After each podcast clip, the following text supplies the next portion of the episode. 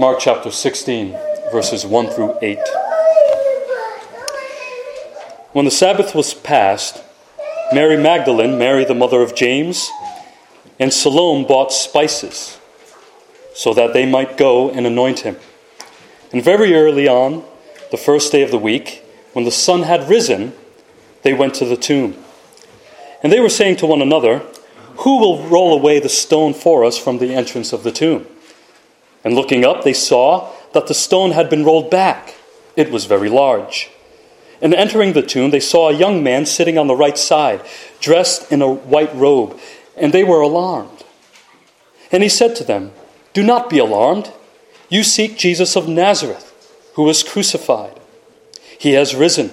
He is not here. See the place where they laid him? But go tell his disciples and Peter that he is going before you to Galilee. There you will see him, just as he told you. And they went out and fled from the tomb, for trembling and astonishment had seized them.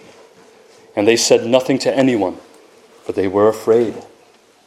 In the name of the Father, the Son, and the Holy Spirit. Amen. It is uh, Sunday morning, the first day of the week, the day after the Jewish Sabbath. And we begin chapter 16 with three of Jesus' disciples. These three disciples followed Jesus into Jerusalem a week and two days prior. They were looking on from a distance when Jesus died on the cross. They followed Joseph of Arimathea and his servants as they brought Jesus' body to Joseph's tomb so that they could see where he was buried. Who were they? Was it Jesus' inner circle, Peter, James, and John? No. It was three women Mary Magdalene, Mary, the mother of James and Jesus, and Salome, believed to be Mary, the mother of the sons of Zebedee, James and John. And the reason why they were there was to see where Jesus was buried so that they could return after the Sabbath when they were allowed to buy spices in order to anoint his body. Uh, they went home to rest, then they returned as Jesus was also resting from his labors. At this point, they would have been grieved and in mourning. Eh, it would have seemed as if the sun had set for good. Darkness has come over all of Jesus' disciples as their master was laid in a tomb, and that tomb was sealed. Doubt would have set in for sure. But little did they know that, as Mark records here, it was the first day of the week, and what happens on this day was about to change history forever. The first day of the week was going to be a transition from death to life, from darkness to light, from old creation to new creation, from law to gospel, which means we go from being bound to being set free. This was going to mark the new Sabbath day. The old Sabbath was tied to the law and death, but this new Sabbath would be tied to the gospel good news of everlasting life with God. Just as in Genesis chapter 1, when God created all things, He began on the first day of the week. And He said, Let there be light. This is the first day of the week of God's new creation. And it says, When the sun had risen, these three disciples went to the tomb. And along the way, they expressed their doubts as they were saying to one another, Who will roll away the stone for us from the entrance of the tomb? One obvious reason they would ask this question was because they weren't strong enough to move it on their own, but also they didn't expect what they were about to find. They expected the cave like tomb to be sealed and Jesus' body to be inside where he was laid. Despite all of Jesus' teaching surrounding his own resurrection, they didn't expect it to actually happen. Now, this doesn't mean that they lacked in love or devotion, so they were still there to anoint his body. And as they were walking toward the tomb, they were most likely downcast and looking down while they were conversing because it says, and looking up, they saw that the stone had been rolled back, and it was very large. It was about four and a half feet in diameter. In Matthew, it says that there was a great earthquake before they noticed the stone was rolled away. And when they walked into the tomb, they saw a young man sitting on the right side, dressed in a white robe. According to the other accounts, this was an angel, and there was more than one present. This angel is described as a young man, meaning he had no corruption in his appearance, wearing a white robe. As Matthew says, his appearance was like lightning. Beloved, let us not uh, miss this because this gives us an image of heaven and heavenly bodies with no corruption in appearance, forever young, like the song says. And it says, when they saw this angel, they were alarmed. Why? Because of the power of God that was present and emanating through this angel and the fact that he was responsible for rolling this stone away. In fact, in Matthew, he says that two guards that were placed there to watch the entrance of the tomb trembled and became like dead men. This occasion ought to bring fear and awe to anyone who enters into the presence of such heavenly beings, such as angels. But what they didn't realize was that when this angel rolled the stone away, the good news that was revealed inside the tomb was that sin and death has also been rolled away. because what the angel reveals to them next was meant to calm their hearts and comfort their souls. This was a message from heaven, it was a message from God's throne. It is a message for us today as it was for them back then. It was the gospel message that was once proclaimed by Jesus himself on five different occasions in Mark. And now this angel both makes a declaration and a confirmation. First, the declaration. And he said to them, Do not be alarmed. You seek Jesus of Nazareth, who was crucified. He has risen, he is not here.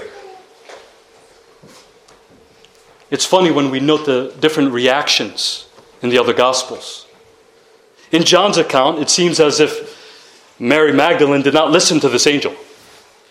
Because soon after she seemed to be confused and out of awe and wonder. She thought that someone had moved his body or had stolen it. In fact uh, this was the theory that the jewish leaders came up with about the disciples and that is why pilate would place two guards to guard the tomb from anyone who would attempt to steal the body but this is not what happened the angel told the women he is risen he is risen.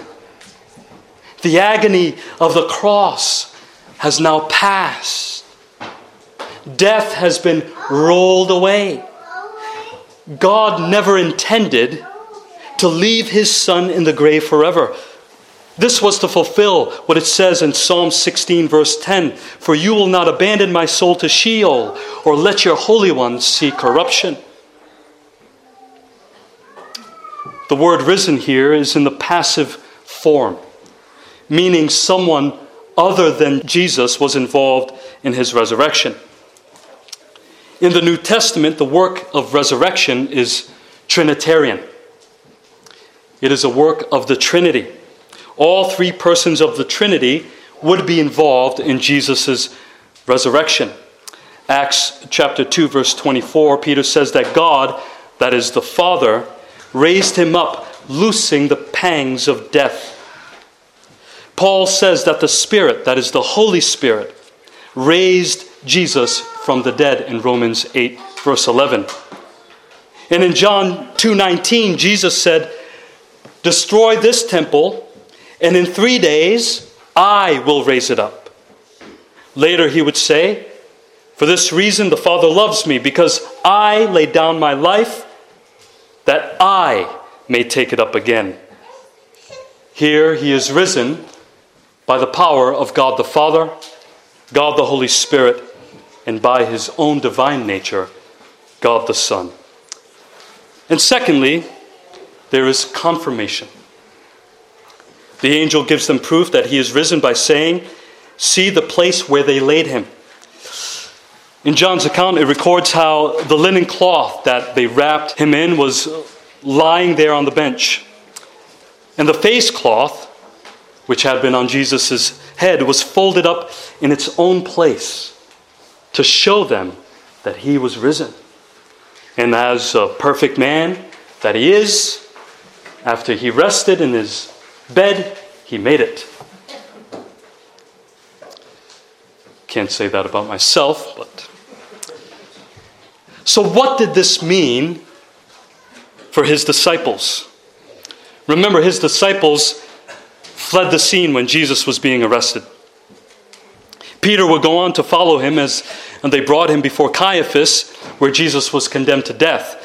There, Peter would also go on trial by the jury of his own peers, and he would deny Jesus three times. So his disciples were most likely in fear, downcast, because they failed him, especially Peter.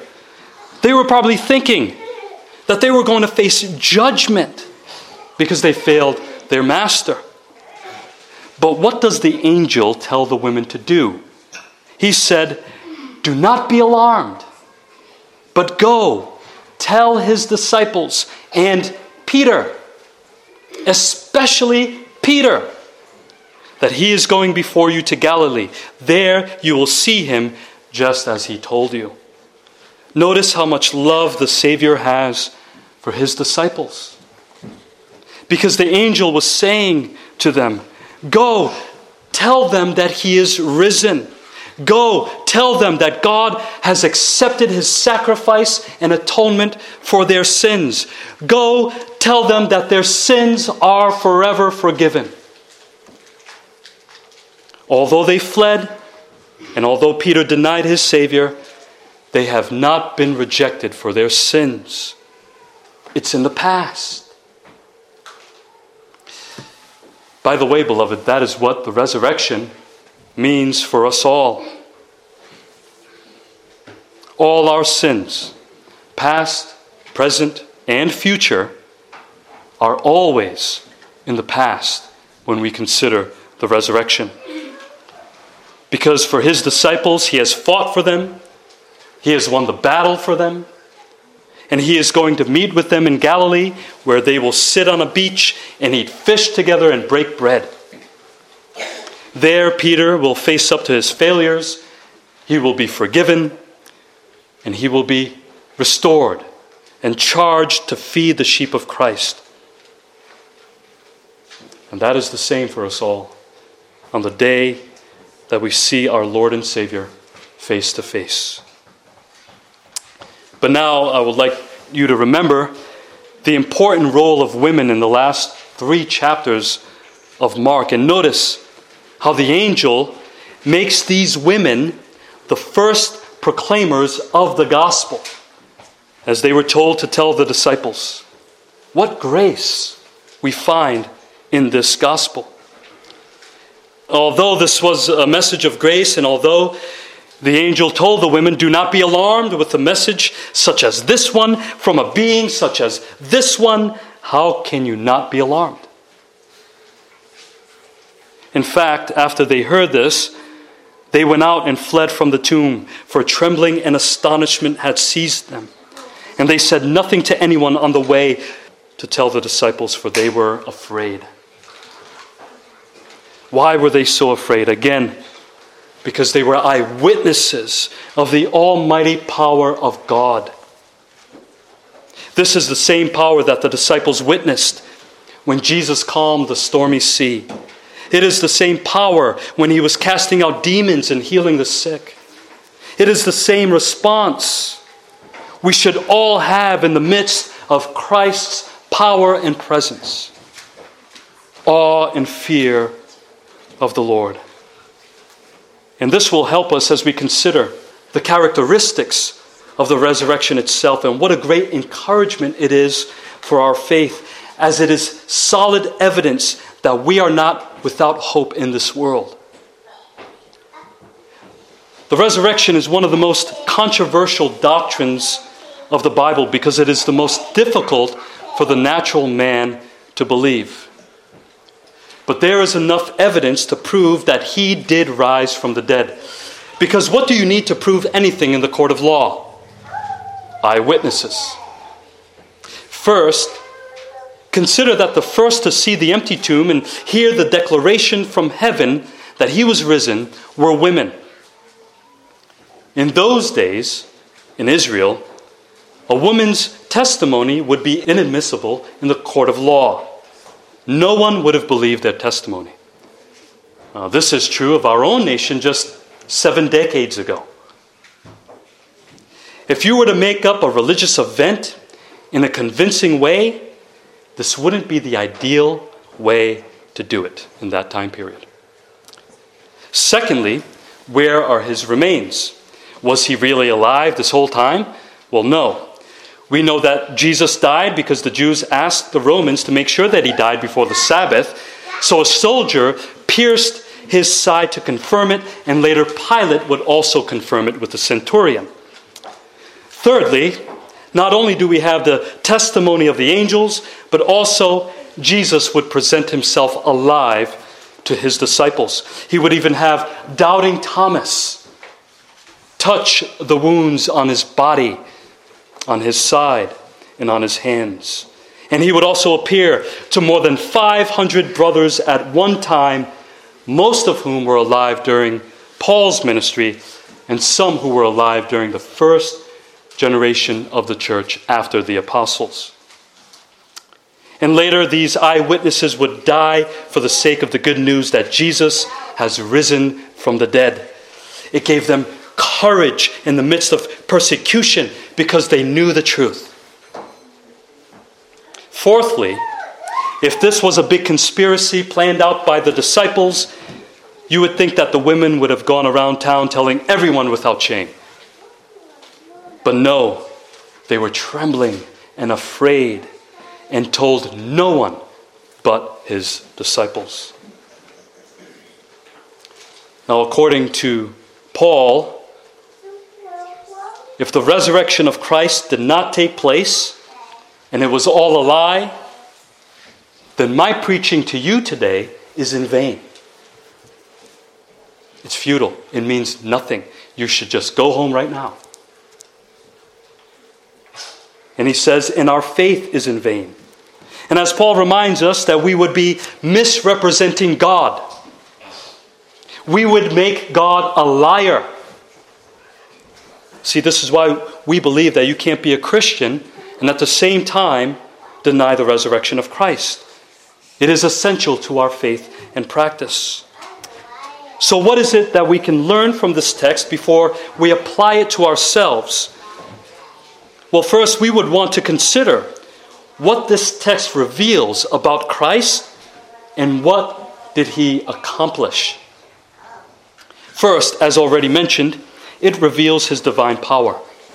It was by his divine power and authority that Christ was raised from the dead. He said, I have the authority to lay my life down, and I have the authority to take it up again. And so this means that it is by his divine power and authority that Christ will one day raise everyone. Just as he said when he raised Lazarus from the dead, I am the resurrection and the life. Whoever believes in me, though he die, yet shall he live. And everyone who lives and believes in me shall never die. Secondly, this was the first step in Christ's exaltation. His state of humiliation consisted of his birth, life, suffering, and death. Now that he rose, this begins his exaltation to glory.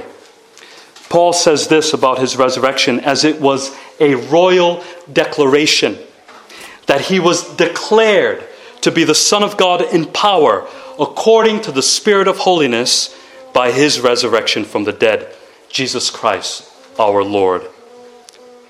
Thirdly, Jesus is proven to be the firstborn of the dead.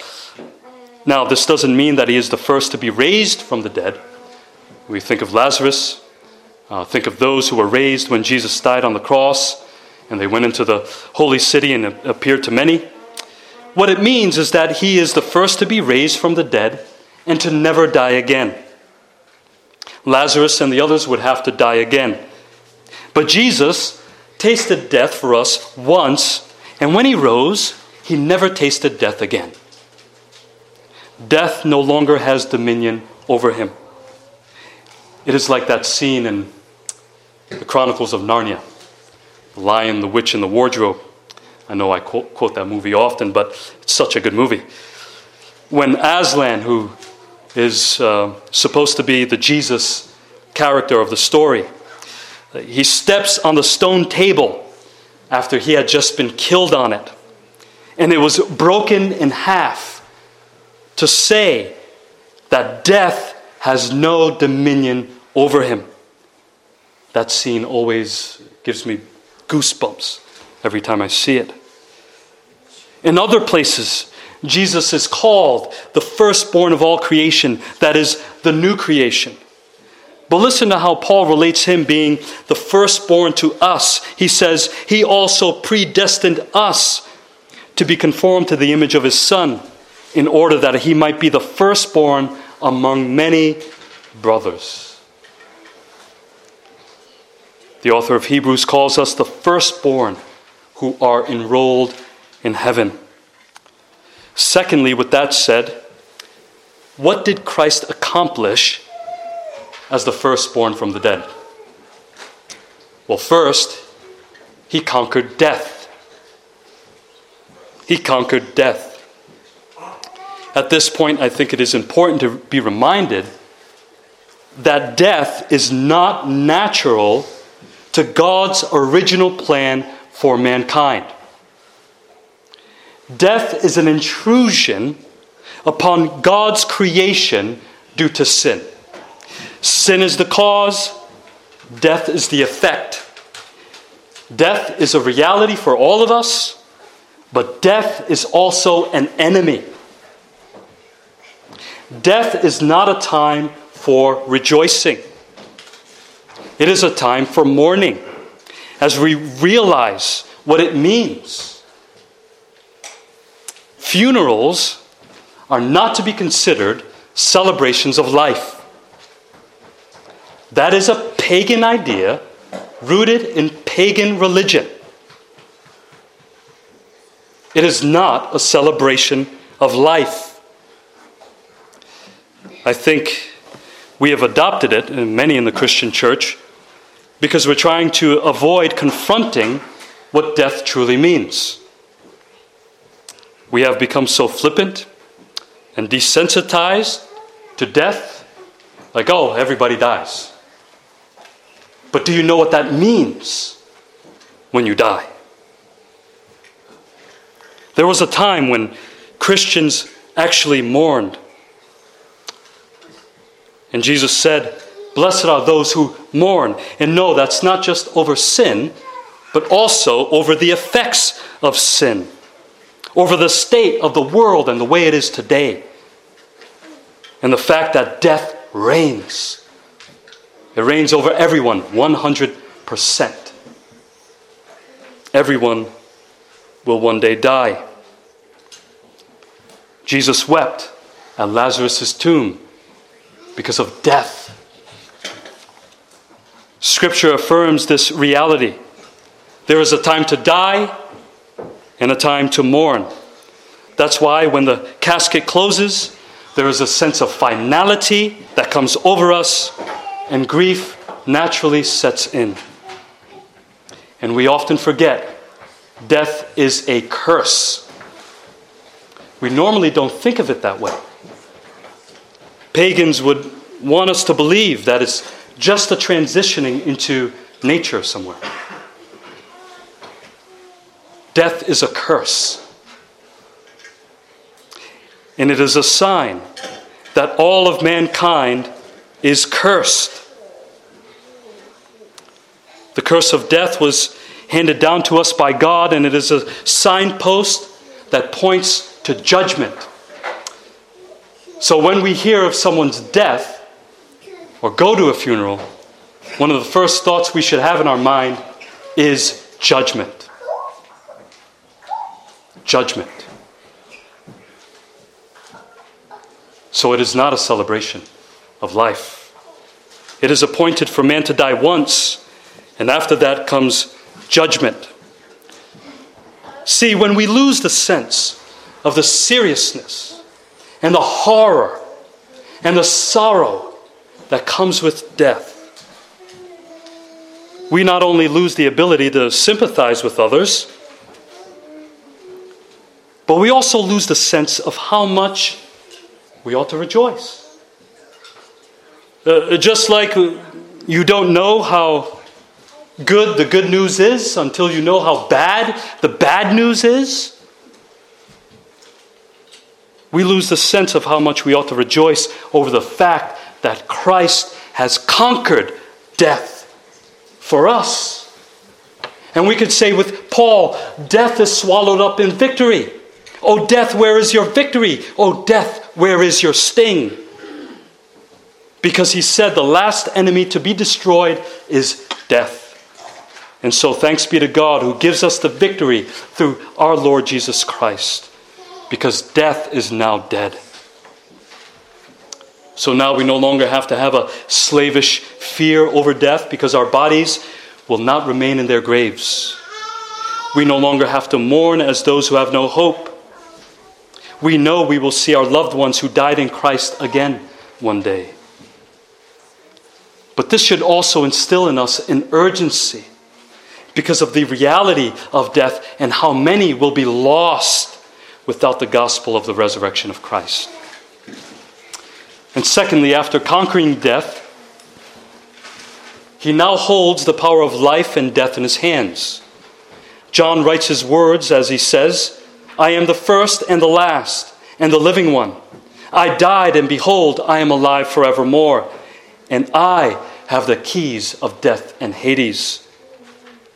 Meaning, he decides who lives, and he decides who dies and when. But the good news is that, thirdly, by his resurrection, he has merited our own resurrection. Christ rose so that we would rise to eternal life in glory. He was exalted so that we would be exalted. The resurrection is a pledge that believers will not be lost in their graves because he offered a complete satisfaction for our sins. The resurrection is the assurance that our sins have been completely paid for and forgiven. Paul says this that his righteousness will be counted to us who believe in him who was raised from the dead, Jesus our Lord, who was delivered up for our trespasses and raised for our justification. We have received a full acquittal, and there is nothing that can stand in the way of our own resurrection to eternal life, not even our sins. That is why the angel said to the women, But go, tell the disciples and Peter.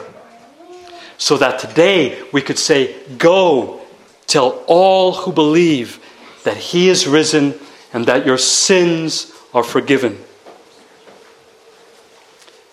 Now, if Christ was never raised, Paul says, Your faith is futile and you're still in your sins. This reinforces the truth that you cannot earn your salvation by your own merits or your good works. Without the resurrection of Christ, your sins have not been paid for, so you would be still in your sins, unholy and facing judgment.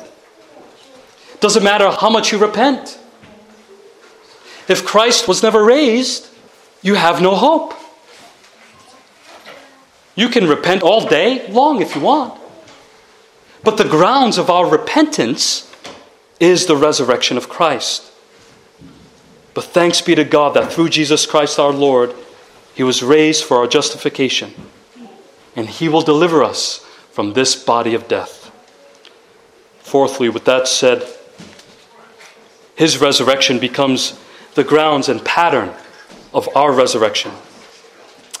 Just as when he died, we died with him according to Paul, we were buried with him by our baptism, For if we have been united with him in a death like his, we shall certainly be united with him in a resurrection like his. Just as he was raised by the Spirit, we too will be raised by the Spirit, as Paul says. If the Spirit of him who raised Jesus from the dead dwells in you, he who raised Christ Jesus from the dead will also give life to your mortal bodies through his Spirit who dwells in you. He would say to the Ephesians that it is the same power that God worked in Christ when he raised him from the dead and seated him at his right hand that is working in you. And think if it was impossible for Christ to die and not be raised, it will be impossible for you to die and not be raised. And this is why the resurrection is the grounds and it forms the pattern of our own resurrection. Just as he was raised as the first fruits of those who have fallen asleep, we too will be raised as first fruits. Just as Paul says in 1 Thessalonians 4. Just as he died in weakness and was raised to glory, also our bodies will be sown in weakness and will be raised in glory. We see this in 1 Corinthians 15. His glory becomes our glory. Just as he was raised in the same body, we too will be raised in the same body, minus all the flaws, all the defects, all the imperfections, all the aging. I think we won't be old in heaven. I'm banking on it. Just as when Christ was glorified, we too will be glorified. We shall be like him because we shall see him as he is. Now we can answer the question what should we do in light of this glorious gospel truth of Christ's resurrection? First, be sure that it is Christ that you have trusted in and that you follow. This is the deepest concern of all of life. The deepest concern is whether or not I will be with God for all eternity in a loving fellowship. How will I get there? The answer is the same answer to the question that Mark has been asking us throughout this gospel Who do you say Jesus is? Well, I'll tell you. He is your only refuge, He is your only support and strength. And through the truth of His resurrection, He has proven to be your ultimate hope in the midst of all of life's troubles, in the midst of all of your sins and the final agony of death.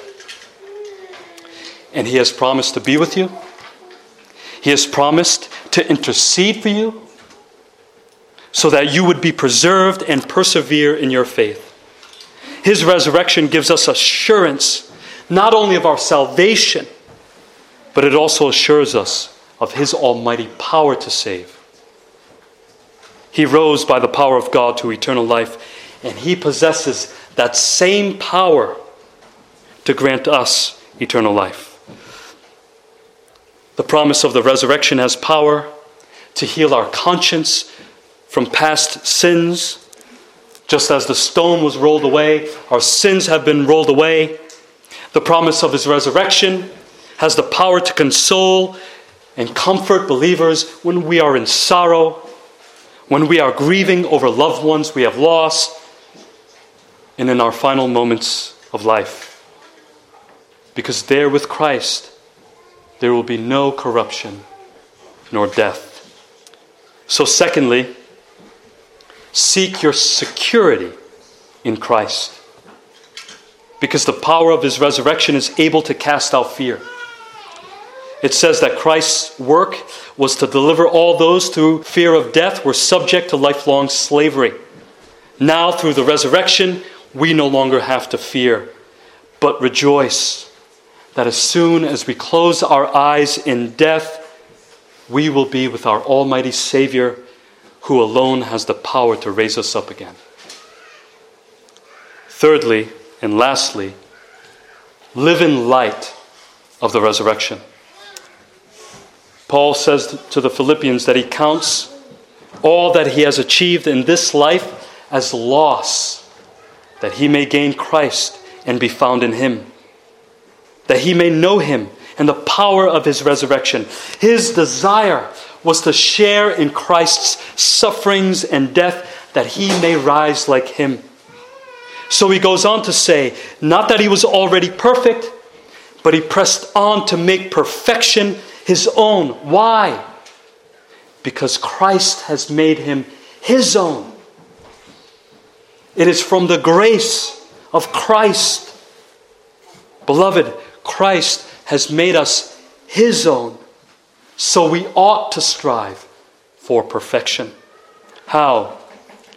He would say to the Colossians If you have been raised with Christ, seek and set your minds on the things that are above, where Christ is. For you have died with Christ, and your life is hidden with Christ in God. That doesn't mean you become a triumphalist. That doesn't mean you no longer mourn death. In fact, the more spiritually minded you are, the more you do mourn, the more you do grieve. When Christ, who is your life, appears, then you also will appear with him in glory. So he says, Put to death what is earthly in you sexual immorality, impurity, passion, evil desire, and covetousness, which is idolatry. Paul closes his letter to the Corinthians with this final charge after he expounded what the resurrection means for them, and this is my charge to you. Therefore, my beloved, be steadfast, immovable, always abounding in the work of the Lord, knowing that in the Lord your labor is not in vain. Amen.